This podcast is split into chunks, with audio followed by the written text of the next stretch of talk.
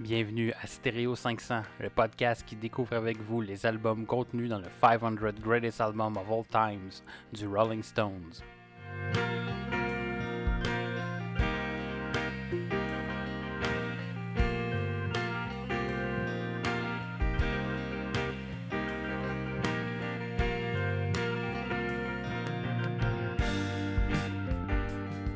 Bienvenue sur Stereo 500, le podcast qui fait moins d'argent sur Spotify que Pierre Lapointe, mais qui espère avoir quand même plus d'écoute que Jacques Villeneuve. Parce que là, sinon, c'est déprimant. Vraiment déprimant. As-tu regardé c'est quoi les stats de Jacques Villeneuve? Non, mais ce qui est vraiment déprimant, c'est l'album de Jacques Villeneuve. On le salue d'ailleurs. Non, on le salue pas. Ça, là, on va changer de Cain à Jacques Villeneuve pour le bashing à partir de... On va continuer Cain, on va continuer. Ah, okay. On peut juste rajouter Jacques Villeneuve. Peut-être que ça serait hot, un duo Jacques Villeneuve-Cain. Je l'écouterais encore moins. Ah ouais, embarque ma belle dans mon char qui va pas bien. Donc, cette semaine, épisode spécial suite au concours qu'on a fait sur Facebook. Donc, un épisode « Prenez le contrôle de Stereo 500 ». On a fait un concours là, pour que les participants puissent décider du contenu de cet épisode-là. Et notre gagnant de ce concours-là est Simon Turmel. Bravo, Simon! T'as gagné! Puis il y avait plein de monde en plus. T'as été l'heureux gagnant parmi les trois participations. Faudrait peut-être pas que je dise ça. Là, ça mine un peu le concours. Mais en tout cas, on a essayé quelque chose. Ben oui, c'est ça. Après ça, il me dit, on va quand même faire les épisodes sur les sélections des autres participants. À la fin de l'épisode, je vais vous dire c'est quoi les autres suggestions qu'on a eues, qu'on devrait effectivement refaire. Vu qu'on n'a pas eu beaucoup de participants, je me suis dit, on pourrait faire tous les albums qu'on a reçus. Puis d'ailleurs, j'en profite encore une fois pour vous dire, si vous voulez qu'on parle d'un album en particulier... Même s'il n'est pas dans le top 500. Même si c'est ça, effectivement. Dans le fond... en faisant un peu la gestion de Facebook puis de tout ça, la préparation du podcast, j'ai découvert que le podcast n'est pas nécessairement que sur... On ne veut pas qu'il soit nécessairement que sur les 500 du Rolling Stone, là, dans le fond, mais c'est plus un... je verrais ça comme notre parcours musical, en fait. C'est un podcast de parcours musical. On découvre à chaque semaine. Un partage de notre amour aussi. C'est ça. Mm-hmm. Fait que notre point central, notre départ de notre exploration est le 500 Greatest Album of All Time. Puis là, on se permet de naviguer à travers la musique. Puis on vous fait un compte-rendu de cela dans notre microphone. Tu sais, quand t'es pas préparé, là, c'est ça. Tu sais, le début, là, mes phrases sont écrites. Je les ai lues. Puis là, après, quand je l'ai pu, je dis n'importe quoi. Je jabote, vous référez à l'épisode précédent. Trêve de Gaberie, Gabriel. C'est ça, trêve de Gaberie au Gabon. Aujourd'hui, donc, on va vous parler dans cet épisode spécial des albums Americana du groupe The Offspring et 2001 de Dr. Dre. Donc, on a deux albums complètement différents. Complètement. C'est pas du tout les mêmes choses, mais c'est super intéressant quand même... d'avoir ces deux styles musicaux-là qui viennent s'affronter dans le combat des rings. Le ring du combat de Stereo 500. Oh, ouais, c'est ça. Puis on sait qui va être magané à la fin, c'est Cain puis Jacques Villeneuve. Peu importe. C'est ça. Ouais. On l'a pas trop magané. Non, cette année, honnêtement, ça a été pas super. Qui va être notre invité d'ailleurs, non, c'est pas vrai. Ça serait cool, pareil. Il a l'air super sympathique drôle, quand même. Mais pour vrai, c'est un gars qui... T'sais, ça c'est mes goûts personnels là.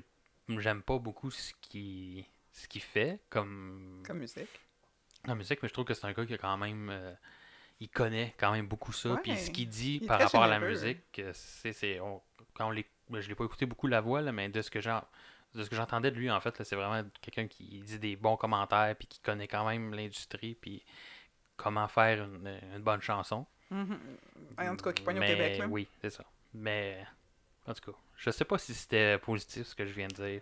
Fait que si Marc Dupré entend, il voudra peut-être pas venir au podcast de toute façon. C'était pas négatif, mais c'était pas positif non plus. C'est ça. Je l'ai pas bâché, mais c'est comme si comme tu demandais pardon sans t'excuser. C'est ça. Ouais. Je m'excuse, mais c'était de ta faute, Chris d'épais. Mais il est pas épais. Non, mais je parlais pas à lui, je parlais en général. Fait que toutes les autres personnes de sa planète. C'est ça. C'est ça. Tout le monde est des caves, sauf moi et Marc Dupré. Exact. Là, vous voyez, vous êtes les besties au monde. Puis aussi, tout le monde qui sont pas caves, c'est ceux qui écoutent notre podcast, puis qui like, puis qui partagent. Qui commentent, puis qui suggèrent. C'est ça. Merci à vous. Qu'on existe depuis. Respect.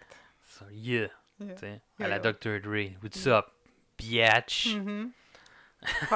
Podcast gangster. Yeah, podcast. God, ça, c'est ça. Donc, on va arrêter ça tout de suite et on va commencer l'épisode avec notre semaine en musique. Yes. Donc, Jannick, quelles sont tes découvertes, suggestions de la semaine? Ben, effectivement, je pense que ça fait 2 épisodes là, qu'on parlait de Eminem avec The Marshall Mathers LP qui m'avait un petit peu traumatisé. J'en parlais dans le dernier épisode aussi, encore une fois, que ça m'avait traumatisé. Ça va traumatisé sur combien d'épisodes encore? Je ne sais pas. Un de mes amis récemment m'a fait découvrir Die Antwoord, qui est un groupe hip-hop Pourquoi j'écris raciste? Pourquoi j'écris rave? Un groupe hip-hop rave. J'ai fait une faute d'orthographe dans mes notes. Sud-africain formé en 2007. Ok, c'est parce que c'est sud-africain que t'as marqué race, hein? Je me détache complètement des propos de Jannick. Je suis tellement mal à l'aise. En tout cas, Die Antwoord, pour faire la traduction en français, ça veut dire « la réponse ». Puis dans le fond, c'est un petit peu la réponse au rap américain. Sont d'ailleurs connus pour une guerre verbale avec Eminem il y a quelques années, surtout quand Eminem avait parlé contre Die Antwoord en disant qu'il n'était pas aussi rapide que lui et tout ça. Puis là, Die Antwoord avait répondu que Eminem, depuis ses albums Recovery puis Relapse, c'était un petit vieux qui avait mal aux hanches puis aux genoux puis tout ça. Ça, c'est pas le genre de débat que t'as dans l'industrie des acteurs porno. Hey, toi, t'es plus rapide que moi.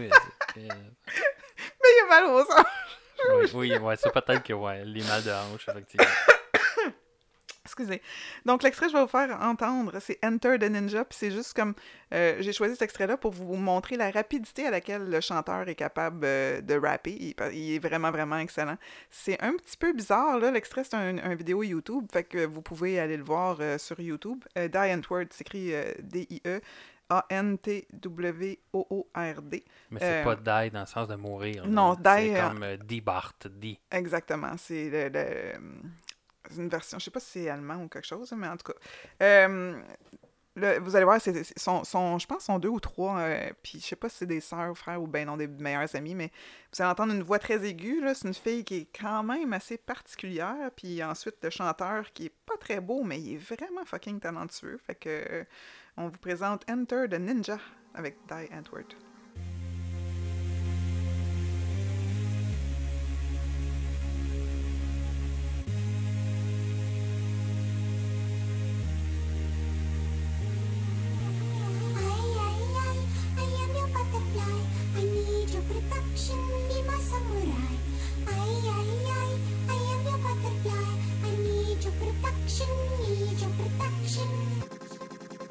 Ninja, yo, my life is like a video game. I main thing when I'm in the zone. One player, one life on the mark. I'm with the dog. Go ninja, go. No fucking it down. I'm cutting down anyone I'm apart. Trying to fuck up my game with razor sharp political throw starts. Get my flows on horse. Style, wild, out of control. Ninja scope for fuck the roof.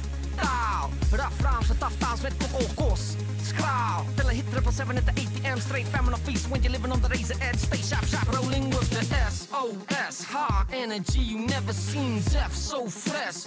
When we mark, check hard, death flows flex. Yo, we Optimus, stuck not fucking the press. We not like the rest, my style is UFO. Totally unknown, you can't fuck with my new Zeph flow. I'm hard to miss, you go to this, you go to that, you fucking who said so. Go ninja, go. Ouais, hein, c'était pas fait, cette boîte-là.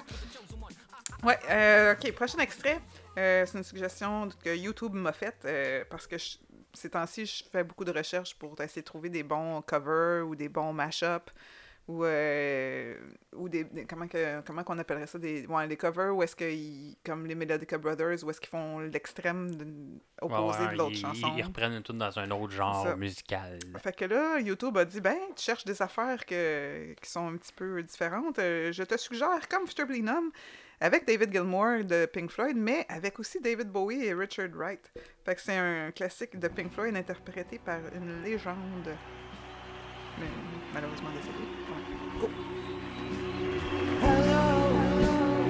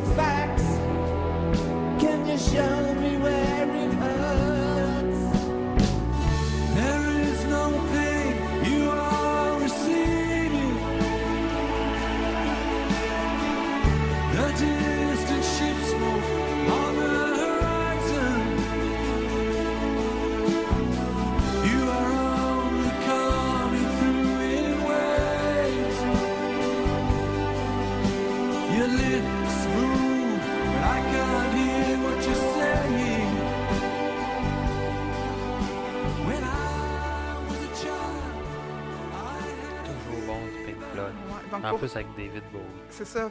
Pour ceux qui connaissent Pink Floyd, vous aurez compris que c'est David Bowie qui a débuté la chanson, puis ensuite David Gilmour est embarqué pour le refrain. Son interprétation est juste comme... juste magique, là. Oui, effectivement. Ouais.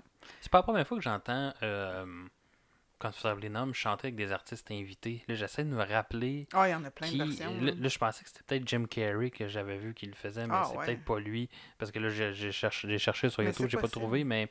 En tout cas, c'est pas la première fois, effectivement, que je vois Conspiracy of One. Je pense qu'elle probablement qu'elle se porte bien, cette pièce-là, pour avoir d'autres artistes qui viennent chanter. Là, ouais. Puis, mais je veux dire, David Bowie, c'est il est légendaire, fait que c'est juste... Ouais. En tout cas, prochaine artiste que je vais vous présenter, son nom d'artiste, c'est Chilly Gonzales. Son nom, c'est Jason Charles Beck, qui est né le 20 mars 1972 à Montréal. Un compositeur et musicien jazz de musique actuelle, pianiste qui a travaillé avec plusieurs artistes connus tels Feist. Je sais pas si on prononce Feist ou Feist. En tout cas, Feist qui est... Feist. Ouais, c'est ça, Feist. Elle a été connue pour sa chanson 1, 2, 3, 4. Chilly Gonzales, je l'ai connue parce que je suis allée à un récital de piano, je me souviens plus si c'est fin novembre, début décembre. Puis il y a une des personnes qui jouait du piano ce soir-là qui jouait une pièce de Chilly Gonzales. L'extrait qu'on va vous faire écouter est Overnight sur l'album Solo Piano. Mais si vous aimez la musique, surtout instrumentale, parce que c'est du piano, là, le monde parlait beaucoup d'Alexandra Strelinski récemment, mais Chilly Gonzales vaut beaucoup, beaucoup la peine d'aller écouter. Là. C'est très bon. On écoute Chilly Gonzales.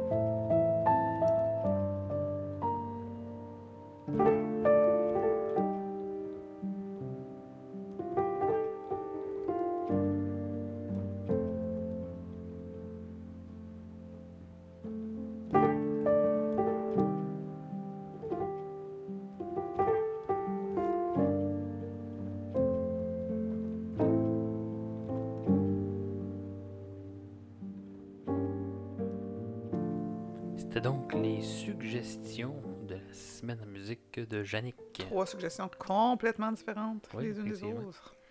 Et c'est drôle que tu parlais de David Bowie, parce que dans ma semaine à musique, j'ai une toune de David Bowie. Comme la semaine dernière, tu avais du Pink Floyd. C'est ça, ben oui, comme les grands esprits se rencontrent. Donc, ma toune, en fait, c'est la toune Starman de David Bowie, sortie sur l'album The Rise and Fall of Ziggy Stardust and the Spiders from Mars. Excellent album, excellente chanson. Oui, effectivement.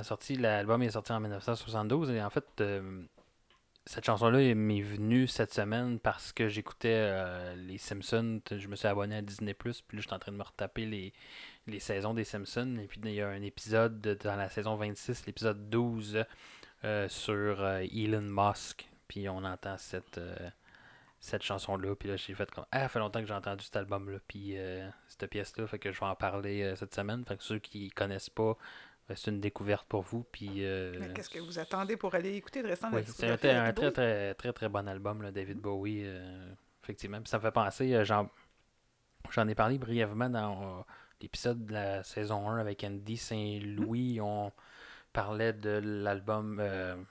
Là, je me rappelle plus. Là, je pense que le groupe, c'est Mott the Hoople. Puis l'album, le titre est Mott. Puis eux qui me faisaient penser à du David Bowie. Puis je citais cet album-là en particulier. Donc, on va écouter Starman de David Bowie.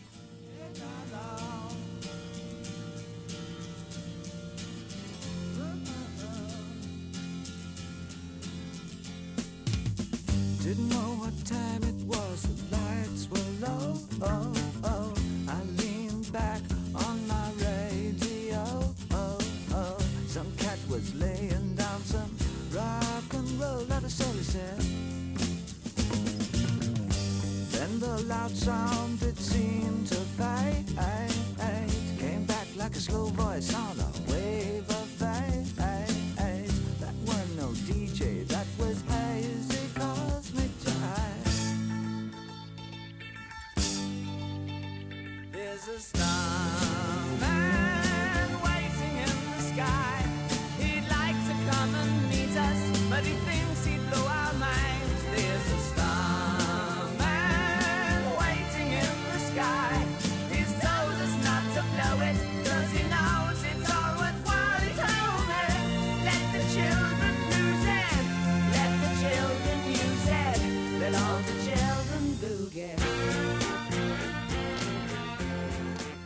Donc, c'était ma première chanson. Aussi, Spotify m'a suggéré du Frank Zappa cette semaine dans mes albums suggérés. Ça faisait vraiment longtemps que j'avais écouté du Frank Zappa. Fait que je me suis dit, je vais en parler cette semaine. Écoute, Frank Zappa qui est sorti, ça c'est un artiste là, tellement prolifique. Là, puis je pense qu'on va faire un épisode spécial sur Frank Zappa parce que...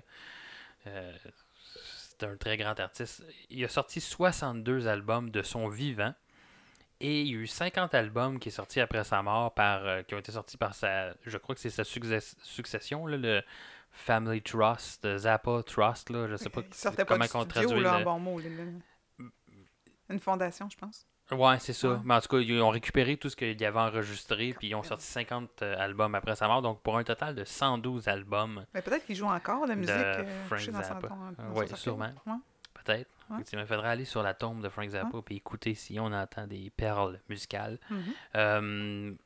Puis, écoute, il y a, je sais pas s'il le fait encore, mais son fils était reparti en tournée, un moment donné, sur une tournée qui s'appelait Zappa Plays Zappa. Son fils Dweezil Zappa qui reprenait des pièces de son père avec un band. Comment son prénom? Je pense que c'est Dweezil. Mm-hmm, pauvre petit. Ouais. Mais bon, c'est Frank Zappa. Ouais. Quand on connaît un peu le personnage, je pense que c'est ça, Dweezil, D-W-E-E-Z-I-L. Ça ressemble à Dweezil. Donc, il y avait un DVD aussi qui est sorti il y a quelques années de Zappa Play Zappa, si vous voulez voir ce que lui en fait. Donc, j'ai choisi pour vous un extrait quand même assez accessible, là, parce qu'on s'entend, c'est pas toujours très accessible la musique de Frank Zappa. J'ai choisi l'extrait, la pièce c'est Apostrophe de l'album du même nom.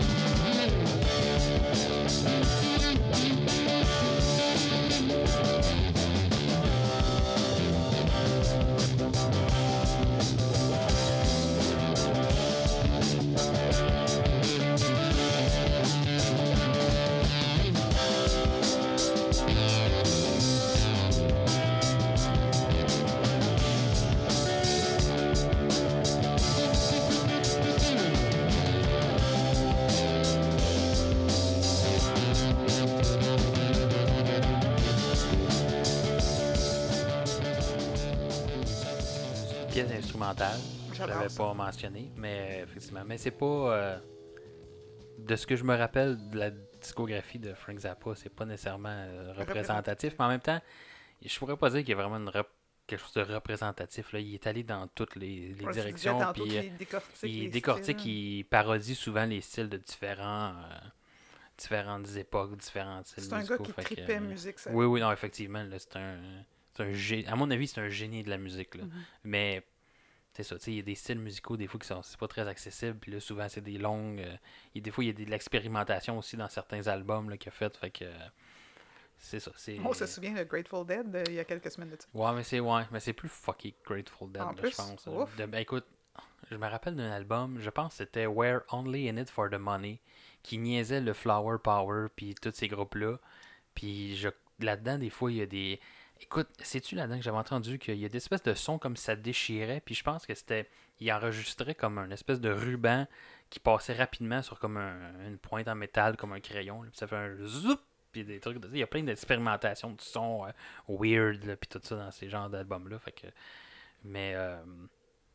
Puis, ouais, puis des fois, les textes aussi, là, c'est assez absurde. Là. La première pièce de Apostrophe, c'est Don't Eat the Yellow Snow. Puis en fait, cet album-là, c'est. Ben, ça fait du sens, mange pas la neige de jaune. Là. Mais cet album-là, c'est un espèce d'album concept où c'est un. Tu suis un Esquimau là, qui.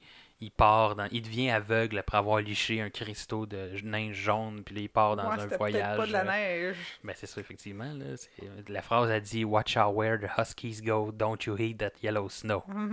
Puis là, ça part là-dessus, l'album. Donc, ouais, si vous êtes intéressé à du Frank Zappa, allez écouter ça. Puis je pense qu'on va faire un épisode spécial sur Frank Zappa éventuellement. Et en retournant sur Frank Zappa, en fait, je me suis rappelé qu'un de nos grands de la musique québécoise a fait une chanson avec Frank Zappa. Je parle ici de Robert Charlebois, qui, sur l'album Swing Charlebois, Swing, a sorti la pièce Petroleum. Puis c'est Frank Zappa qui est venu en studio jouer la guitare sur cet album-là. Un album sorti en 1977. On en a-tu un extrait? Puis, oui, j'en ai un extrait. Puis c'est quand même drôle de parler d'une tune qui s'appelle Petroleum. Puis je viens de parler d'Elon Musk. Donc là, je viens comme de faire une espèce de quelque chose. Ouais. Je sais pas comment t'appelles ça. Ben là, c'est pas un lien environnemental. C'est plus un contre-lien. Ouais, c'est ça. Ouais. Fait que peut-être que éventuellement, la chanson Petroleum va devenir un vestige qu'on va dire « Ah, c'était quoi ça, du pétrole? » Mais vous allez l'avoir entendu ici. Donc, Petroleum de... J'allais dire de Frank Zappa, mais de Robert Charlebois mettant en vedette la guitare de Frank Zappa. Dig Jimmy, I don't wanna sit around with rednecks in a camping ground, drinking beer with Billy, but I wanna ride and fly under a blue jean sky, don't ask me why, just give me some petroleum.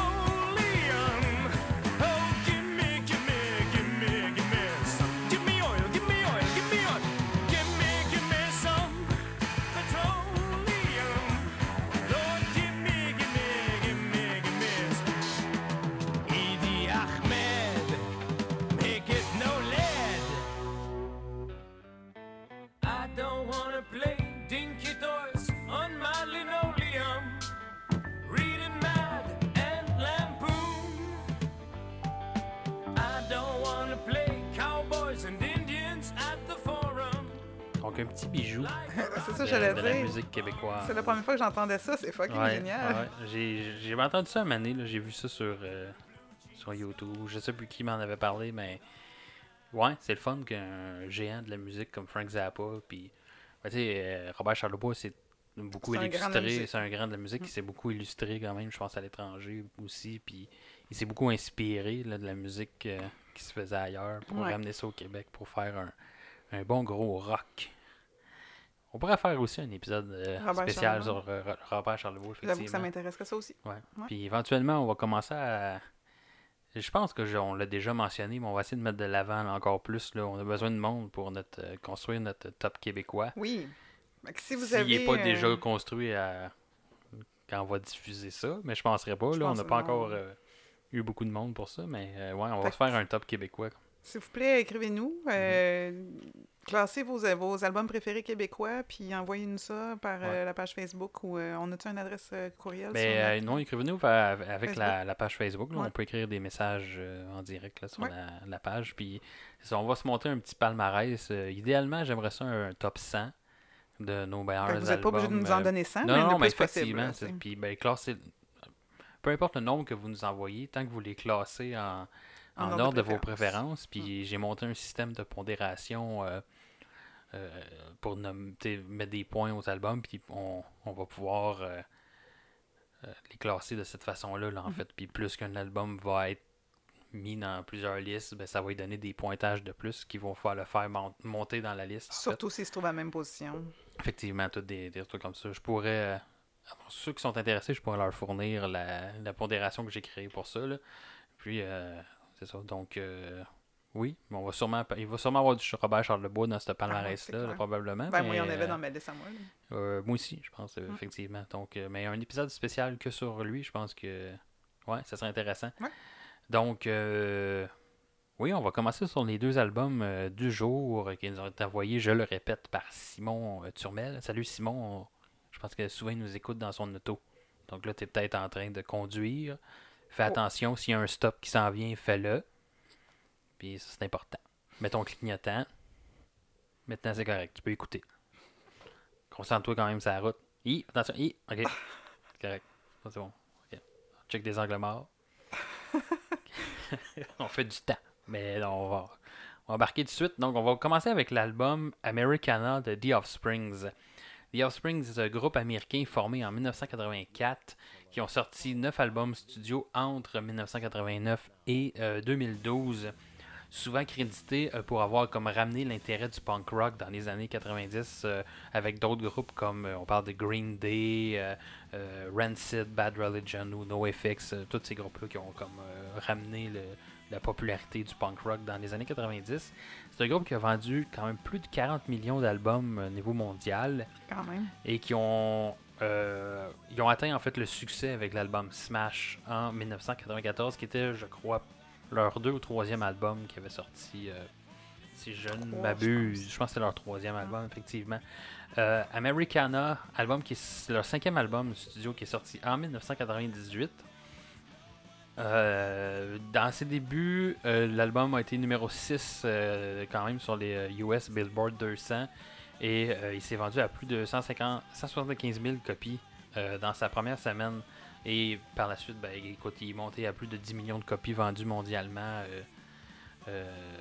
par la suite. Et puis, c'est le 2e meilleur vendeur, cet album-là, pour Offspring, après Smash. Yes, Smash est en première place. Donc, et puis, vu que c'est Simon, en fait, qui nous a envoyé ces suggestions-là, j'ai demandé un peu de nous dire pourquoi il avait choisi ces suggestions-là.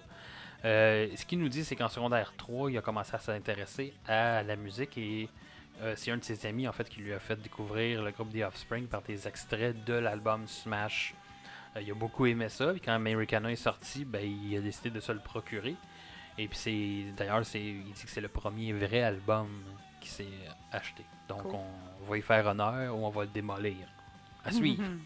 Mais non, on démolit pas. On donne notre opinion, c'est tout. Regarde la quantité de cœur qu'il y a ici. C'est ça, ouais. C'est ça. Je pense qu'on a quand même bien aimé cet album-là. Il dit que Pretty Fly jouait souvent à la radio, puis ça l'a beaucoup accroché, mais il a quand même rapidement découvert les autres pièces de l'album, un peu moins pop, là, puis qu'il a beaucoup apprécié ces autres chansons-là. Et, il mentionne également qu'il aime beaucoup le son de la guitare de The Offspring, que ça s'écoute très bien, et ses chansons préférées sont Staring at the Sun, Feelings, Americana et Pay the Man. Pay the Man qui trouve quand même une pièce assez longue mais intéressante musicalement. Donc c'était la critique de Simon. Est-ce que Simon en a pensé? Et nous, qu'est-ce qu'on en a pensé? C'est ce qu'on va vous dire à l'instant. Donc Yannick. Ben, moi personnellement, j'étais une fan de Smash. C'est sorti quand j'étais à la toute fin de l'école secondaire. Fait que j'ai beaucoup écouté Smash. Je la connaissais par cœur dans les deux sens, à l'endroit de pas l'envers. Mais je l'avais en cassette à l'époque, moi. Fait que... Puis à un moment donné, quand que j'ai eu un ordinateur, je voulais mettre ça sur mon ordi pour pouvoir l'écouter sur mon iPod. Puis j'avais acheté un genre de stéréo, de Walkman que tu peux plugger par clé USB dans ton ordi pour mettre... mais il restait plus vraiment du jus dans cette patente-là. Fait que j'ai écouté Smash... moins vite que la version originale pendant très longtemps, jusqu'à temps que Spotify arrive puis que je puisse me le procurer à la bonne vitesse. Fait que, c'est quand même assez spécial d'écouter du punk rock, mais lent. Ouais, mais il était pas full lent, mais il était pas à la vitesse qui était supposée être, fait que c'était très drôle. D'ailleurs, j'ai même pas pu mettre toute l'album sur mon ordinateur à l'époque. Bon, fait que j'ai pas suivi le groupe beaucoup plus que ça avant ou après, parce que je trouvais justement, peut-être parce que je suis pas une super grande fan de punk rock. Je trouvais que, on disait ça la semaine passée, justement, quand que tu connais pas un sujet, tu vois peut-être pas les subtilités, la différence, tout ça. Fait que je trouvais que Offspring se ressemblait. Je trouvais pas qu'il y avait une grosse évolution dans leur musique. C'est bon, mais c'est répétitif. Mais oui, mais j'ai trouvé quand même que dans l'album, il y a ici et là, il y a quand même toujours des petites affaires qui nous font redécouvrir le son. C'est, oui, ça a une sonorité vraiment... c'est le son de The Offspring. Je pense que c'est un son assez caractéristique à eux. Mais il y a toujours quelque chose qui vient sortir. T'sais, des fois, des bridges là, dans les chansons qui, oups, là, tout d'un coup, ça change un peu. On va mettre de l'avant, mettons, plus la basse, un peu plus le drum. Il y a toujours comme quelque chose qui vient briser cette je sais pas comment dire, là, mais ce son toujours pareil. Là. Il y a toujours un petit détail qui vient nous accrocher, là, à mon sens. Mais je me sentais quand même moins touchée par les sujets abordés dans les thèmes des chansons. Ouais. Surtout Smash, quand il est sorti, comme je disais, c'était au milieu de mon adolescence. Fait que c'est quand il parle de bad habit puis self-esteem, ben c'est ça. J'étais en train de souffrir, justement, d'avoir une pauvre estime personnelle et j'avais des mauvaises habitudes, etc. Mais peut-être pas le même genre de mauvaises habitudes, là, mais...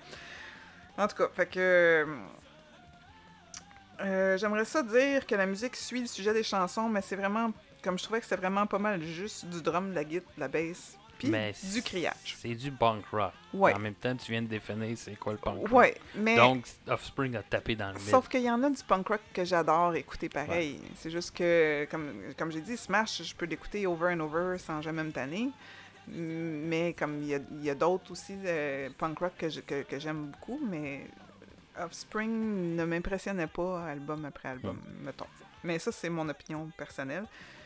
Puis... En même temps, je pense qu'on en parlait, je crois que c'est dans le dernier épisode, que souvent il y a des groupes comme ça qu'on écoute quand on est plus jeune, qui sont pas nécessairement à tout casser. On s'entend, le The Offspring, c'est pas non plus un...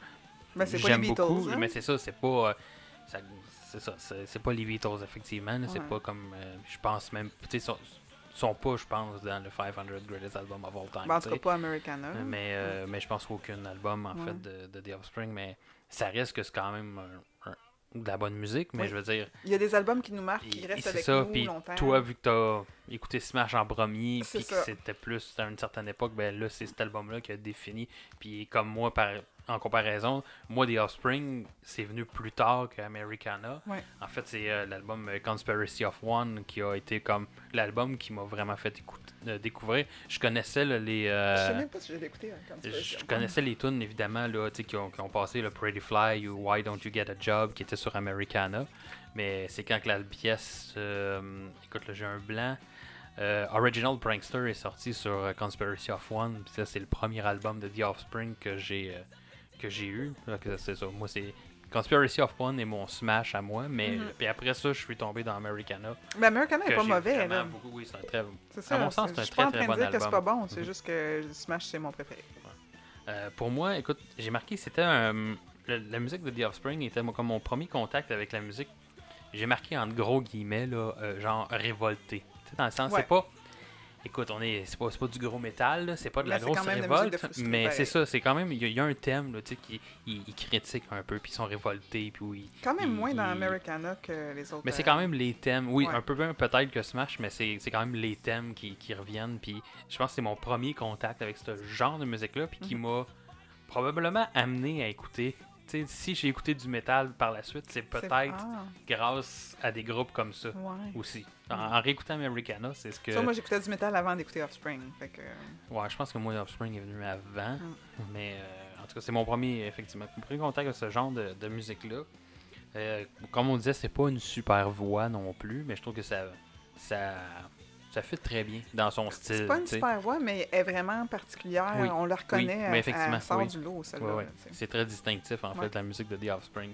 On les reconnaît, même si on les connaît pas tant que ça. Oui, effectivement. Oui, la pièce Feelings sur l'album, qui est en fait une... je savais pas ça avant, non, moi non plus. Avant de faire les recherches, mais qui était une j'allais dire un cover, mais il l'agrippe comme une parodie cover, parce que c'est en fait, c'était une pièce originalement de Maurice Albert. En fait, non. Non, même pas. Mais... Dario Moreno, en 1974, en français. Ça s'appelait Pour toi, puis c'est sur la bande originale du film Le Feu aux poudres. Okay. Mais en fait, oui, peut-être, merci de la correction, mais la pièce Feeling, c'était basée sur la version de Maurice Albert en 1975, puis ce que je dis que c'est un peu une parodie, en fait. C'est une version très satirique. Oui, c'est ça. Puis on change. Si je prends juste les paroles de Maurice Albert, on dit feelings, nothing more than feelings. Trying to forget my feelings of love. Teardrops rolling down my face. Trying to forget my feelings of love. Puis Offspring change les love feelings par hate. Mm-hmm. Trying to forget my feelings of hate. Imagine beating on your face. Trying to forget my feelings of hate. Donc, c'est ça. Puis évidemment, la musique est pas la même. J'ai écouté brièvement celle de Maurice Albert, est plus une balade très et plus ça. Mais ouais. Fait que, plus comme une peine d'amour que la version de Offspring, mettons. Effectivement. Oui, aussi, je voulais parler, j'ai sorti ici, vous le voyez pas parce que c'est en audio, mais il y a une imagerie qui est super intéressante, je trouve, dans The Offspring, dans le livret, les dessins qui sont là, un dessin par pièce dans le livret des paroles, que ça m'a toujours très, très accroché. Je trouve que c'est vraiment intéressant. J'ai pris en note que c'était par un artiste qui s'appelle Frank Zappa, que je ne connais pas. C'était-tu le même cas pour Smash aussi? Parce que Smash, moi, en cassette, j'avais pas ça. Je sais pas du tout. Puis écoute, faudrait vérifier si c'est le même pour Conspiracy of One, mais en tout cas, c'est un bel ajout. Je trouve que c'est une belle pochette. On en a moins, on dirait, de ça. Puis ça se perd un peu, évidemment, avec le numérique. On n'a plus ces pochettes-là. Ouais, mais des fois encore, si tu l'achètes ton album, souvent, ils te fournissent un fichier PDF avec, justement, les paroles. Puis peut-être qu'ils pourraient mettre de l'art visuel là-dedans. Là. Bon, j'échappe mon téléphone à terre, ça va bien. J'ai remarqué aussi que il y avait une toune cachée à l'époque sur cet album-là. À la fin de Pay the Man, on avait une reprise un peu latine de la pièce Pretty Fly. Ce que malheureusement, on perd dans Spotify. Ils ont vraiment créé une track à part. Puis ça m'a déçu. J'aurais préféré qu'ils mettent juste Pay the Man au complet avec le grand blanc. Puis ouais, c'est vrai que ça aurait été bon de faire ça. Mais ouais, là, j'ai écouté ça puis j'ai comme fait, hey, il me semble que cette pièce-là, elle arrive pas vite de même. Puis là, je regardais, ben non, c'est vrai, c'était une toune cachée, ça. Ça, c'est la bonne vieille époque des tunes cachées. Ouais. Et écoute, moi, c'est pas mal ça. Moi, c'est vraiment un album.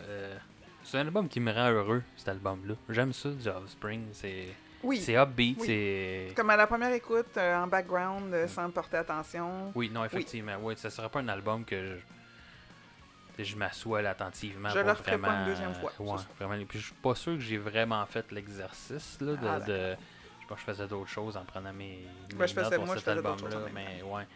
Mais très bon album. Ça défoule aussi. Là. C'est du bon punk rock. Puis une bonne sonorité des années 80, fin 90. As-tu des pièces préférées sur l'album, Johnny? J'ai beaucoup de chansons que j'ai beaucoup aimées dedans. Ma préférée, c'est Pay the Man. Elle commence très douce avec des airs un peu de The Doors. Pendant à peu près 2 minutes. Après ça, ça prend des allures de Metallica avant de revenir à The Doors. Puis ça demeure quand même intéressant. Puis je pense que c'est ma préférée parce qu'elle se distingue très bien des autres, justement, dans le style. C'est pas punk rock, vraiment, comme chanson. Non, effectivement. Puis ça finit avec un bon mélange des deux styles, comme s'il y avait blendé The Doors avec Metallica, je trouve. Fait que ça, c'est ma pièce préférée, mais ça vous dit pas grand-chose si je dis ça. Sinon, je dirais comme Pretty Fly, la reprise en version mexicaine modifiée, qui était la tune cachée avant. Là, ça, c'était excellent.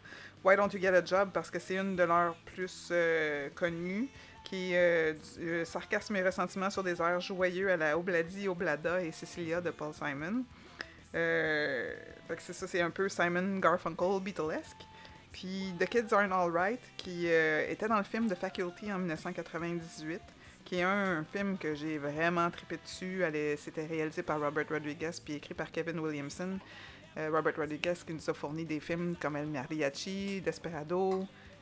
Puis Kevin Williamson qui a écrit des films comme Scream ou la télésérie Dawson's Creek.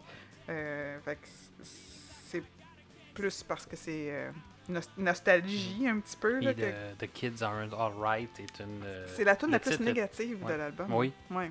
C'est une... en fait, le titre, j'ai lu qu'il était une allusion à la pièce The Kids Are Alright de The Who.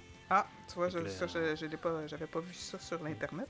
C'est ça, c'est juste Moi, c'est nostalgie parce que j'aimais le film de Faculty, nostalgie parce que j'aimais Offspring, puis aussi parce que c'est des sujets qui me touchaient, là, justement. C'est le monde avec qui tu as fréquenté quand tu étais à l'école, qu'est-ce qui s'est passé avec eux autres plus tard, puis là, là-dedans, ben c'est pas mal négatif. Là. Moi, c'est pas négatif. Là. La plupart du monde que j'ai fréquenté au secondaire ont bien viré. Fait que, mais c'est ça. Puis dans mes tunes moins préférées, je n'ai quand même trois, dont une qui est une des préférées à Simon, c'est Staring at the Sun, que j'ai pas trop trippé dessus, She's Got Issues, puis Voilà Voilà. Ouais, She's Got Issues, ça me fait rire. Ouais, mais... Il y a une espèce d'humour là-dedans. Oui, qui... C'est l'histoire de dating avec une fille qui a des problèmes de confiance en elle, puis le personnage principal la fréquente beaucoup trop longtemps, selon l'opinion qu'il y en a de elle, justement. Ouais. Ben, c'est comme la... Moi, en tout cas, personnellement, me fait rire à chaque fois. Il dit pas là-dedans, quand elle parle de... Tu parles de ton ex tout le temps, ça me dérange pas, mais quand tu cries son nom au lit, c'est là que... Ouais, non.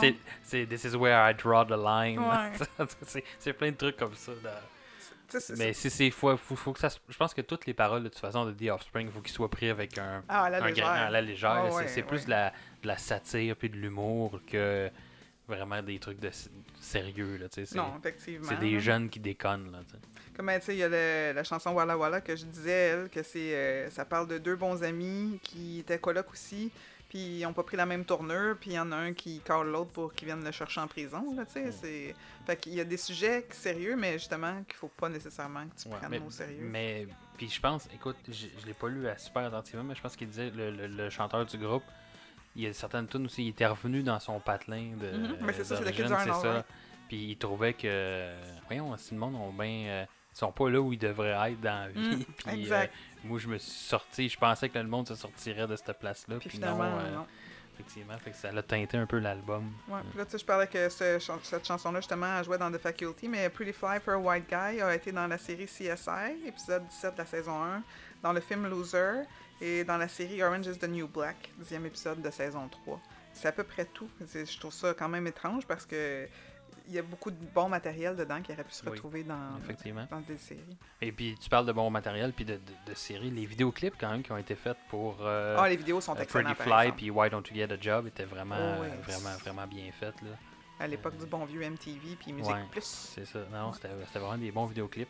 De mon côté, quand on partage sensiblement les mêmes meilleures chansons, j'ai pris en note The Kids Aren't Alright, qui, à mon avis, est le gros highlight de l'album.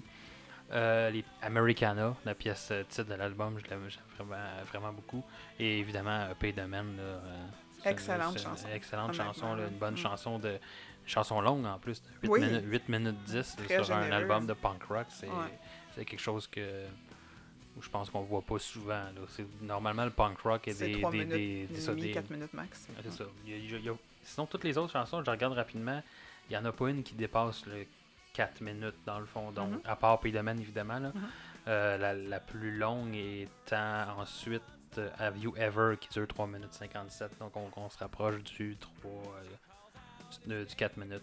Ah ouais, la deuxième, ouais, donc elle qui était comme une deux chansons en une, je trouve, Have You Ever là, une bonne entrée agressive avec un drum rapide, mais on dirait que c'est deux chansons en une parce qu'à un moment donné ça change de beat là, comme tu disais tantôt là. Ouais. Oui, c'est ça. Mais c'est ça que j'aime de cet album-là. Souvent, il y a des whoops et il y a un petit bridge là, qui est inséré ici et là qui fait que ça brise la monotonie, si tu veux, là, de la chanson. Puis évidemment, ben, cet album-là, je sais pas Smash, là, mais cet album-là, puis The Conspiracy of One là, qui commence avec une pièce que c'est juste comme parler, un welcome sur l'album. Il me semble que Smash, ça commençait comme ça aussi. Je trouve ça le fun comme signature. Mais là, regarde, je la connaissais beaucoup à l'époque, mais ça fait très longtemps que je ne l'ai pas écoutée, fait que je pourrais pas te le dire. Il faudrait vérifier. On va aller voir rapidement sur Spotify. Si j'ouvre la pièce, l'album Smash... Ah, ben la première pièce s'intitule Time to Relax et dure 25 secondes. Donc, d'après moi, on doit voir. Oui. Mais tu peux-tu le faire jouer juste pour le fun? Ok, on fait jouer ça. Time to Relax sur l'album Smash.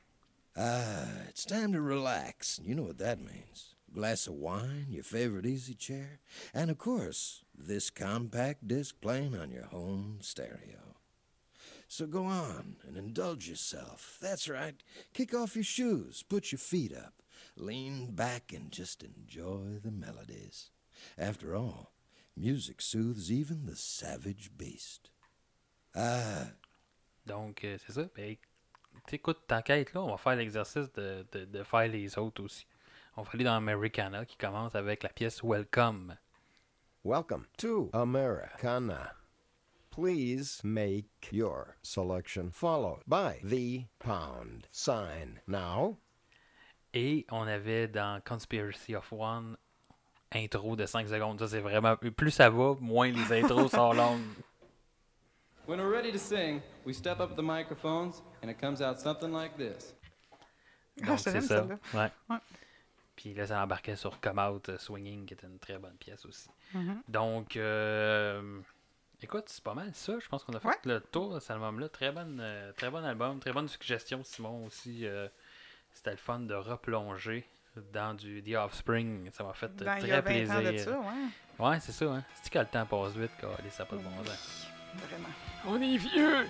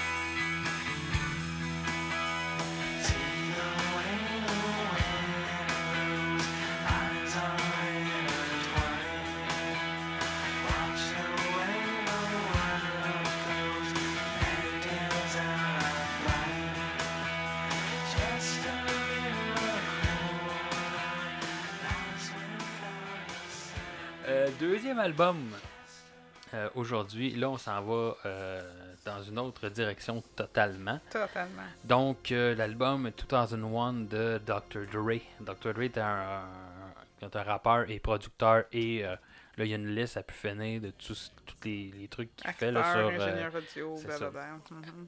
Et américain. Ça, c'est un autre de ses défauts. Excusez. Qui a commencé comme membre d'un groupe qui s'appelait World Class Wrecking Crew en 1985, mais qui a vraiment connu un succès avec le groupe de gangster rap NWA, abréviation pour, pardonnez-moi ici, là, je vais dire qu'est-ce que ça dit, là, c'est Niggas with Attitudes. Fait que, bon, c'est pas moi qui ai décidé que le N voulait dire ça. En 2018, et ça disait sur Wikipédia qu'en 2018, c'était considéré comme le second plus riche. Dans le premier, c'était Jay-Z? Je sais pas. Il disait juste que c'était le second plus riche dans le domaine du hip-hop et du rap. Le premier doit être Jay-Z. Son premier album solo a été The Chronic en 1992. D'ailleurs, qui est dans le 500 Greatest Album of All Time. Donc, on va y revenir sur cet album-là, qui est 138e sur le palmarès. Ouais. Mm-hmm. Donc, meilleur encore que Ben Underground de l'épisode précédent. On va voir. On sait jamais. Mais peut-être pas dans notre classement, mais je parle dans le classement du... Oui, d'ailleurs, cet épisode-ci, on met pas les albums dans notre classement. Là. Non, effectivement. Là, quand c'est des albums, quand c'est des épisodes spéciaux, normalement, on les met pas dans notre classement. Comme on avait fait pour l'album si métal. Vous voulez, ouais. Si vous voulez qu'on les rajoute dans notre classement, écrivez-nous. Faites une pétition. Oui. Puis on l'écoutera pas. Comme toutes les pétitions, c'est ça. Marcher dans la rue, puis on va s'en sacrer. Ouais, venez faire une manifestation devant chez les câbles. Dr. Dre, classé 56e sur la liste des 100 Greatest Artists of All Time du Rolling Stone, quand même. Quand même.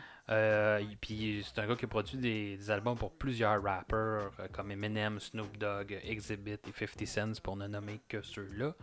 Mm-hmm. Donc, a sorti 3 albums studio solo entre 1992 et 2015, 2 albums avec le groupe World Class Wrecking Crew et 4 albums avec le NWA entre 1987 et 1991.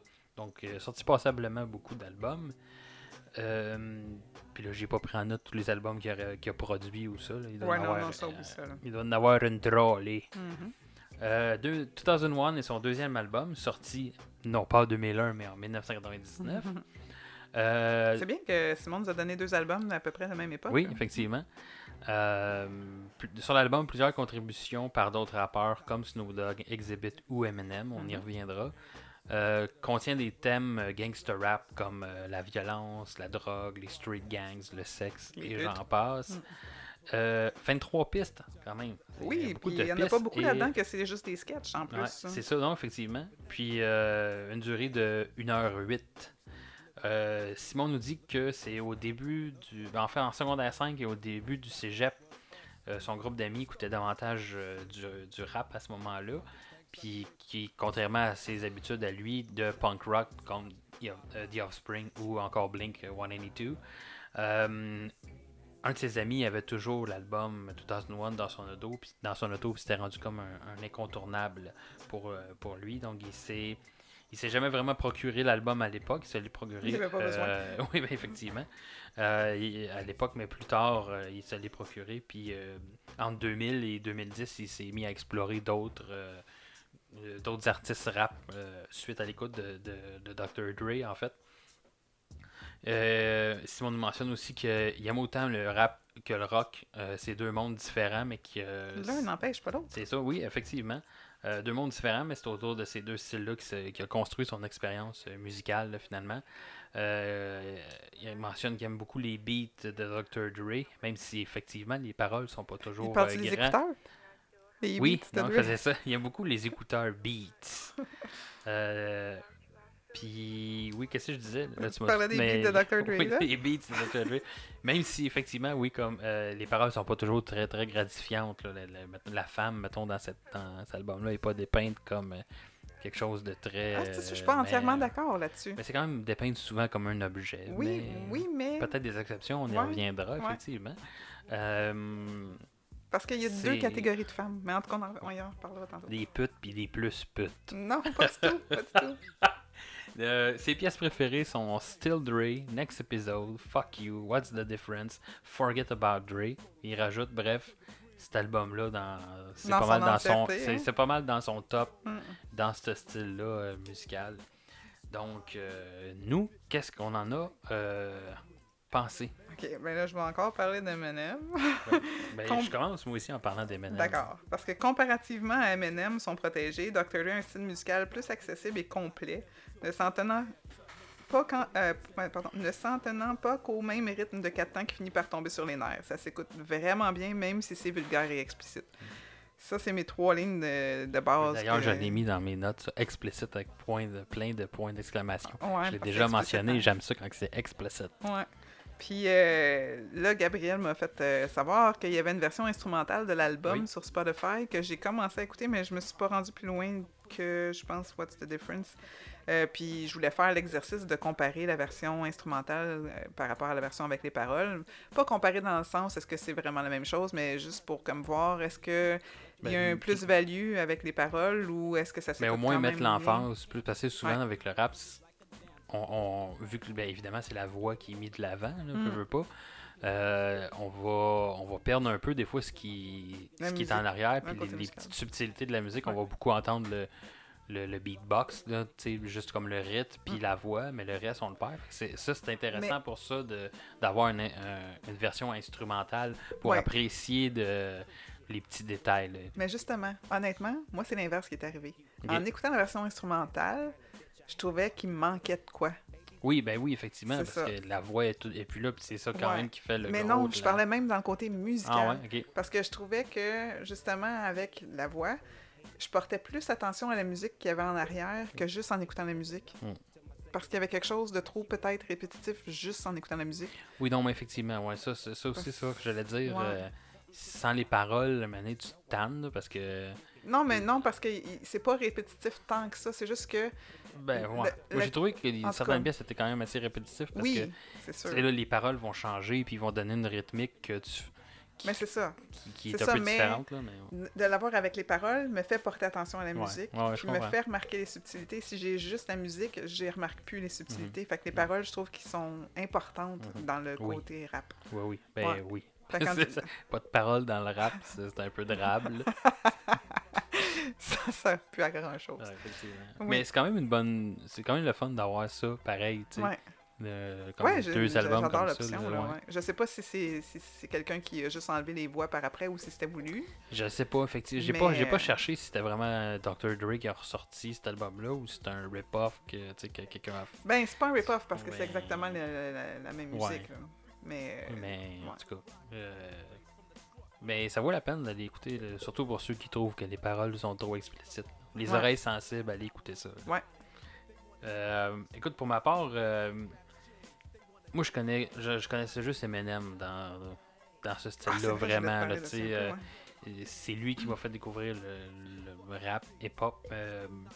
Tu vois, je sais même pas comment dire le style. Je pourrais pas dire c'est quoi la différence entre du rap et du hip-hop, mais...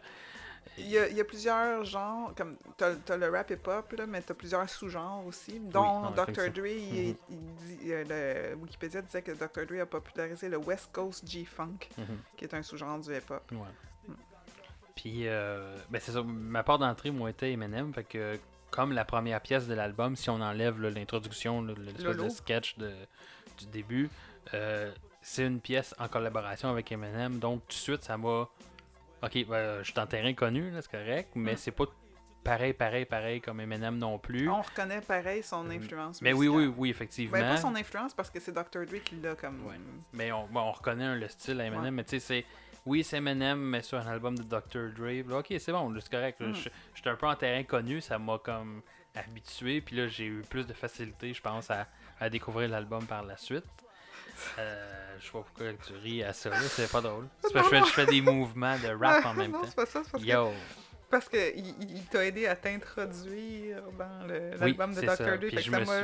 Ça m'a fait penser à du loup. Je me suis beaucoup introduit dans la pièce Pose for Porno, qui d'ailleurs, dans la version instrumentale, perd tout son sens, parce qu'il n'y a plus du tout de porno là-dedans. C'est quand même moins... Je l'ai écrit, là, c'est quand même moins vulgaire que la pipe sur l'album de Marshall Mathers LP. Ouais, c'est semblable, mais... En tout cas... Il y a moins de sons de succion. Maintenant. Oui, non, effectivement. Mais non, il n'y a pas ce genre de son-là sur cette pièce-là. Ce que j'ai beaucoup aimé de l'album, en fait, c'est qu'il y a beaucoup de... j'allais dire de collaboration. Là. Je pourrais pas dire comment on appelle ça. Mais je pense que collaboration, c'est pas mal le bon mot. À peu près, presque chaque pièce est faite avec d'autres personnes. Puis je trouve que ça vient, vu que chaque rapper a sa façon de rapper différente, ben chaque pièce amène... en fait, chaque collaborateur amène son influence.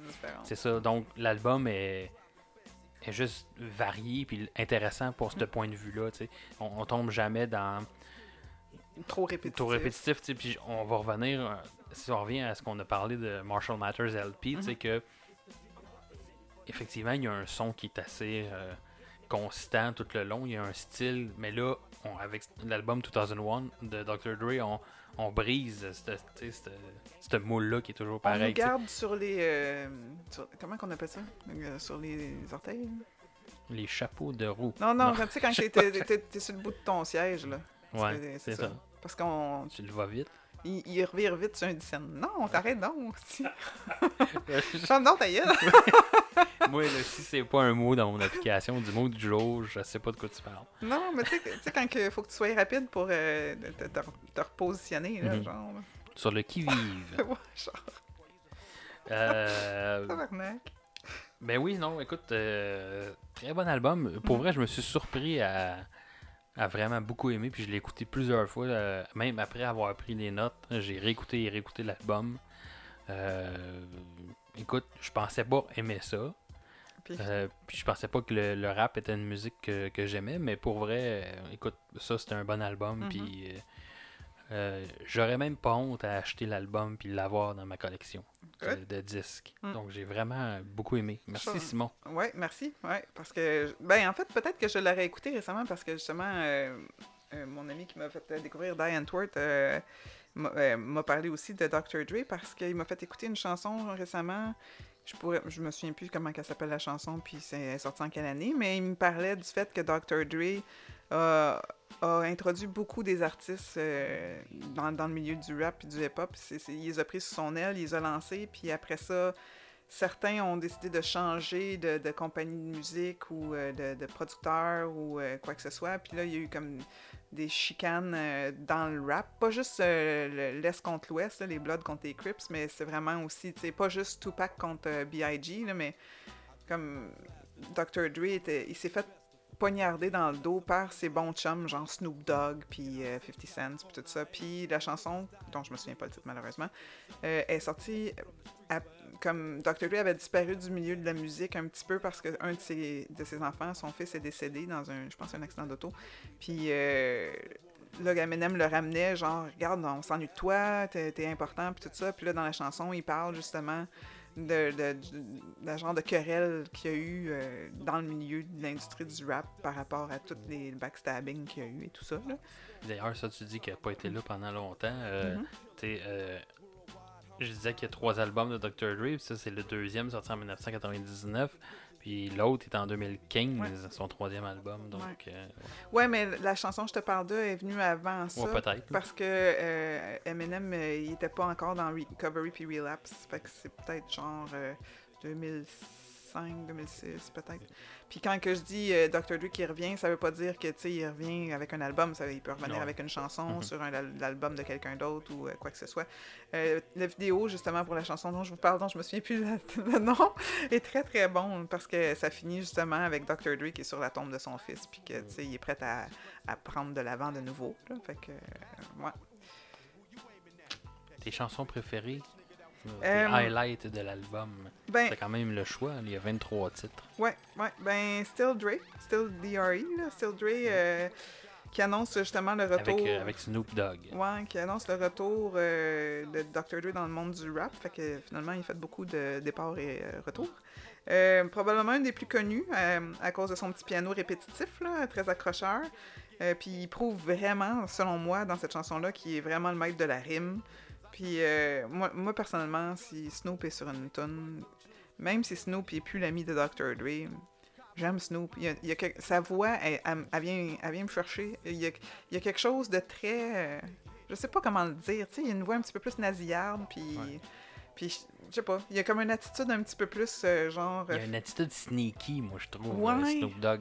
C'est comme le... Je pense que je l'ai déjà vu dans des parodies. C'est comme le petit rat là, du rap. Ouais.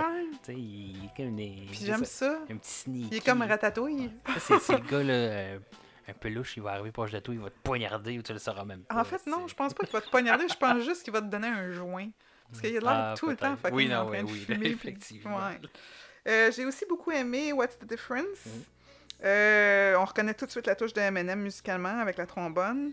Je pense que c'est une trombone, en tout cas. Il y a une comparaison entre les différents rappers là-dessus, puis probablement leur public. On y retrouve aussi le bromance en Dr. Dre puis Eminem, qui est prêt à l'aider à se débarrasser du corps de la femme de Slim, parce que c'est Slim Shady, son négo là, qui est dedans. The Next Episode, qui est très bonne aussi. Un autre très connu, encore avec Snoop. Mais combien de façons différentes peut-on adresser le même sujet, là? Parce qu'on parle de gangster rap et tout ça. Bang Bang aussi, mais ça, il y a quelque chose de plus accrocheur à celle-ci, mais en tout cas, elle fait juste venir me chercher. Côté des chansons que j'ai le moins aimées, il n'y en a rien qu'une, puis c'était Lightspeed. Parce que si on s'arrête aux paroles, il s'agit pas mal juste de se vanter au sujet de ses talents musicaux et sexuels et son argent. Fait qu'une chance que ça s'écoute bien musicalement, parce que je l'aurais juste skippé à cause des paroles, celle-là, tu sais. De mon côté, écoute, mes 2 pièces préférées, c'est... Je le disais, j'ai bien aimé Eminem, donc c'est les 2 pièces avec Eminem dedans, donc What's the Difference, que j'ai vraiment beaucoup aimé, et puis Forget About Dre aussi, qui est bonne qui aussi, était mon... Puis dans What's the Difference, il y a Xzibit aussi, puis ça me fait toujours rire d'entendre Xzibit depuis qu'on l'a vu. En fait, j'ai jamais comme vraiment écouté ce qu'il a fait à part... Pimp My Ride. Oui, c'est ça. Pimp My Ride, en fait, c'est lui qui était l'animateur. Puis j'ai pas vraiment écouté ce qu'il a fait niveau musique, à part dans les collaborations qu'il y a. Puis je pense qu'il était aussi également sur Marshall Mathers LP. Mais tu sais, j'ai jamais écouté un album de Xzibit, mais en tout cas, ça me fait toujours rire à chaque fois que j'entends la voix de Xzibit. Puis j'ai des images d'auto... Orange Flash avec des aquariums des dans le backseat. Ouais, c'est ça. Yeah, to the hex, to the Z. God, c'est tellement drôle. Ah oui, effectivement. Donc, Ouais. Transmédia? Oui, oui. Est-ce qu'on en a entendu? Il y en a beaucoup. Ouais. Il y en a vraiment beaucoup. The Watcher est dans le premier épisode de la 3e saison de CSI. Still Dre sur Grand Theft Auto 5 et Scrubs, épisode 5 de la saison 4. Forget About Dre est dans Straight Outta Compton, qui est sorti en 2015, qui est justement, je pense, l'histoire de NWA, mais je suis pas sûre. Là, mais en tout cas, c'est une histoire Straight Outta Compton. Hein. Ben, en fait, c'est une histoire de rapper, ça, c'est sûr. Ou de gangster. Ok, c'est un film. Ben, ouais, ben, c'est un album de NWA. Ben, c'est ça. Mais c'est fait que le film, ça doit être l'histoire de NWA. Je l'ai pas vu, mais en tout cas. The Next Episode, c'est sur le film The Watch, dans le jeu Grand Theft Auto 5, et dans le film This Is The End, qui est sorti en 2013. Bitch Niggas était sur l'album de Bad Boys 2, sorti en 2003. Donc, ça... Il y en a beaucoup, ouais, il y en a beaucoup. Ouais. Mais il y a beaucoup de matériel qui aurait pu être utilisé. Puis, je voulais revenir sur le fait que tu parlais tantôt que la femme n'est pas traitée... Oui, ouais, effectivement, tu penses qu'elle est traitée mieux que... Elle est mieux traitée je pense à une... je me rappelle plus dans quelle pièce, mais le gars, il dit qu'il fourre une pute, mais il la fourre sur le plancher parce qu'il veut pas saler son lit. Tu sais, fait que je te dis, c'est pas très... Là, il faut que tu me convainques que la femme n'est pas un objet après ça. Là. Non, je te parle... Puis dans Pose for Porno, là, clairement... J'essaierai pas de te convaincre que la femme n'est pas un objet sur cet album-là. Ce que je vais essayer de te faire comprendre, c'est qu'il différencie la femme de la pute. Ok, peut-être, oui, effectivement. Parce que sur la chanson Housewife, il dit que quand tu fourres une pute, tu seras jamais capable de changer une pute pour qu'elle soit une housewife. Oui, non, ouais, puis souvent, quand il est vulgaire envers les femmes, il les traite de bitch puis tout ça, mais oui, ça sonne comme ça quand mais si tu portes attention comme il faut, tu vas voir qu'il fait vraiment la différence.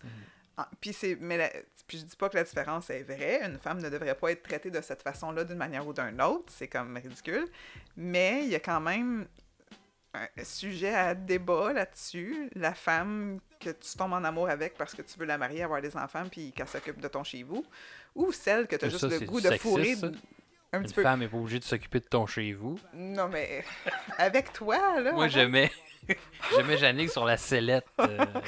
Mais t'as aussi, de l'autre côté, la femme que t'as juste le goût de baiser dans le bac de ton char, tu sais, là, sur le siège arrière, là. Fait que je pense que c'est là la différence, puis... Mais en même temps, c'est une autre époque aussi. C'était l'album sorti en 1999. Oui, donc... Mais ça fait 20 ans, le droit de la femme était déjà gagné à l'époque. Là. On ne voulait plus se faire traiter de même. Là, déjà, non, là, non, je veux dire, peut-être que ça passait mieux à l'époque de dire des trucs. Non, ça passait pas mieux. Ben non, ça passait pas mieux. Okay. Non, mais en tout cas, ça aurait bien de la misère à passer de nos jours un album comme ça. Quelqu'un arrive, là, puis il tient des propos comme ça. Ah oui, sûrement dans le rap, je suis sûr qu'on entendrait des trucs de même. C'est juste que le rap, justement, peut-être qu'il y en a qui se prennent au sérieux, mais je pense qu'en général, non. Je pense que, tu sais, oui, non, ben, effectivement, je pense qu'on sent que c'est pas, effectivement, s'ils traitent des femmes de putes ou des trucs comme ça là-dedans, je pense pas que c'est... Mais je pense qu'il parle c'est plus... du sérieux, c'est plus de la dérision. C'est des filles qui cherchent vraiment à trouver des sugar daddy, tout ça. Ouais. Fait que peut-être que tu sais, ils utilisent la terminologie pute pour elles, mais tu sais, c'est pas la dégradée telle quelle. C'est juste que peut-être qu'eux autres, ils aiment pas ça, qu'une fille fasse ça. Ou ben ils aiment ça, puis peu importe. En tout cas, on parle de musique ici et non de psychologie, de philosophie. Là, c'est trop sérieux. Là. Le dernier segment était trop sérieux. Attends, là. J'aimerais juste dire... Ouais, j'aimerais juste dire, c'est ça, outro, la dernière toune, ben en fait c'est pas une toune, c'est un sketch, il y a Tommy Chung, j'ai juste comme Tommy Chung de Cheech et Chong, j'ai juste aimé sa présence. Chung, ben ouais. Effectivement. J'ai bien aimé sa présence, sur moi j'ai même pas vu qui était dans les tounes, je l'ai juste comme reconnu aussitôt que je l'ai entendu parler, surtout parce que j'écoutais That 70's Show, puis c'est un des personnages préférés dans la série. And no G's, no wheels and no keys, no boats, no snowmobiles and no skis. Mad at me cause I can finally afford to provide my family with groceries. Got a crib with a studio and a saw full of tracks to add to the wall full of plaques. Hanging up in the office and back of my house like trophies. Did y'all think I'ma let my dough freeze? Ho, please, you better bow down on both knees. Who you think taught you to smoke trees? Who you think brought you to ODs? Eazy-E's, Ice Cubes and DOC's, the Snoop D-O-double-G's, and the group that said, motherfuck the police. Gave you a tape full of dope beats to bump when you stroll through in your hood. And when your album sales wasn't doing too good, who's the doc that he told you to go see? Y'all better listen up closely. All you niggas that said that I turn pop or the firm flop, y'all are the reason that Dre ain't been getting no sleep. So fuck y'all, all of y'all. If y'all don't like me, blow me. Y'all are gonna keep fucking around with me and turn me back to the old me. Nowadays, everybody wanna talk like they got something to say, but nothing comes out when they move their lips. Just a bunch of gibberish, and motherfuckers act like they forgot about Dre. Nowadays, everybody wanna talk like they got something to say, but nothing comes out when they move their lips. Just a bunch of gibberish, and motherfuckers act like they forgot about Dre. Donc, c'était, en résumé, c'était un très bon album. J'ai bien aimé les deux albums, en fait. Donc, allez écouter ces albums-là. C'est sûr que moi, je l'ai préféré 2001 à Marshall Mathers LP, là. C'est clair. Même que je te dirais peut-être même beaucoup plus que Miseducation of Lauryn Hill, même. Oui, oui. Ouais. Moi, ben, toi, c'est sûr, oui, j'ai plus aimé que Miseducation of Lauryn Hill. Ouais. Comparé à Eminem, je pourrais pas dire Marshall Mathers LP. Je sais pas. C'est pas mal semblable. Ouais. Ben, je dis pas les albums qui sont semblables, mais non, j'avais compris. Mon goût face à ça. Mm. Écoute, je pense que ça fait le tour. Ouais. Ça fait le tour. Je pensais pas qu'on se rendrait à autant de temps pour ces deux albums-là, mais finalement, ça a bien été. Ça a très bien été. Je sais pas pour vous autres à la maison. Ouais, mais... Si vous vous êtes rendus jusqu'ici. Oui, oui. Merci d'être encore des nôtres. Oui. Écoute, n'hésitez pas, si vous voulez ou vous aussi qu'on parle des albums que vous aimez, écrivez-nous. Là, c'était dans le cadre d'un concours, mais on va toujours accepter les suggestions. Oui. Je dis accepter, c'est pas parce que vous nous envoyez une suggestion qu'on va automatiquement la faire. Là, on accepte de recevoir votre courriel, ça veut pas dire qu'on accepte de suivre votre... On va quand même... Mais oui, c'est toujours le fun de découvrir des nouveaux trucs. Puis si jamais j'aurais écouté... Dr. Dre, je pense, si ça n'avait pas été de cet épisode-là. Donc, je suis super content de l'avoir écouté. Si c'est pas un album, vous voulez nous faire découvrir, si vous voulez juste nous faire découvrir une chanson. Oui, c'est ça. On pourrait rentrer dans le segment de la semaine en musique, puis on va vous nommer. Vous créditer. Oui, effectivement. Ouais. Contrairement à ce qu'on fait avec les pièces qu'on diffuse, là, on les crédite plus ou moins, en tout cas. Hashtag droit d'auteur. Ouais. Donc, effectivement, n'hésitez pas ou, comme je l'ai déjà mentionné, si vous avez des artistes québécois que vous voulez qu'on reçoive sur le podcast, n'hésitez pas. Donc, c'est ça. Comme je mentionnais, on a reçu d'autres suggestions pour ce concours-là, qu'on va sûrement faire des épisodes avec. Donc, on a reçu une suggestion, c'était les albums Tomorrow May Not Be Better de Bastian Baker et l'album, la soundtrack de la comédie musicale Wicked. Je me demande bien c'est qui nous a envoyé cette suggestion-là. Je sais pas, mais... Ça se peut-tu que ça soit une petite fille qui habite avec toi? Ça se pourrait bien que oui. Et puis, ça se pourrait aussi que cet épisode soit diffusé le 17 août. Parce qu'on va avoir un épisode en fait, ça ne sera pas bien, ça va être ça. Oh, good! Si on se rend jusqu'au 17 août, là, c'est moi, je croise mes doigts. Mais oui, ça fait que donc, retenez cette date-là, parce que c'est la fête de ma copine, puis c'est ma copine qui nous a envoyé ces suggestions-là. Et on a également reçu deux autres suggestions qui étaient de la sœur à ma copine, en fait, Amélie, qui nous a envoyé Tell Me... Je vais aller comme fou. Tell Me You Love Me de Demi Lovato. Ainsi que Back to Basic de Christina Aguilera. OK, intéressant. Donc, Back to Basic est un album que j'ai déjà écouté quand même, mais Demi Lovato, non, c'est pas le genre de musique normalement que j'allais écouter. Donc, ce sera une découverte. Je sais pas quand est-ce qu'on va enregistrer ça, mais ça devrait être des épisodes qu'on va faire... dans le prochain futur proche. C'est ça, dans le futur Rama. Okay. On pourrait mettre le thème de Futurama ici à ce moment-là. C'est plate que ça soit pas sur Disney+. Hein. Ah ben ça, je suis pas au courant. Ça doit... Il est sur Netflix? Non plus. Peut-être, c'est beau. Mais tu sais qu'il avait fait une bande dessinée écrite comme des vrais... T'as le dessin animé à TV, mais t'as la bande dessinée. Ils ont fait une bande dessinée pour suivre le dessin animé quand ça finit. Ah ouais, ça se peut. Puis il y a même, si vous voulez jouer à un vieux jeu sur la PlayStation 2, je vous suggère fortement d'aller chercher Futurama. Ça fait plusieurs fois que j'en parle dans les dernières semaines. C'était un de mes jeux préférés parce que c'est une histoire qui est en boucle.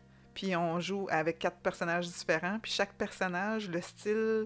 visuel est différent. Mm-hmm. C'est vraiment intéressant.